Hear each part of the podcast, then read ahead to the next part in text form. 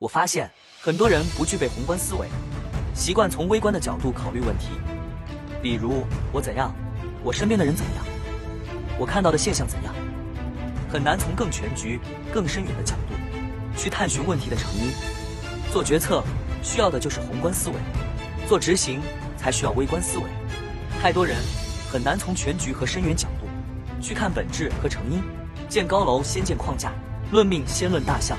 论命只重细节不重大象，有如盲人摸象，看到的只是树木，却看不到整片森林。君子重大象，小人重细节。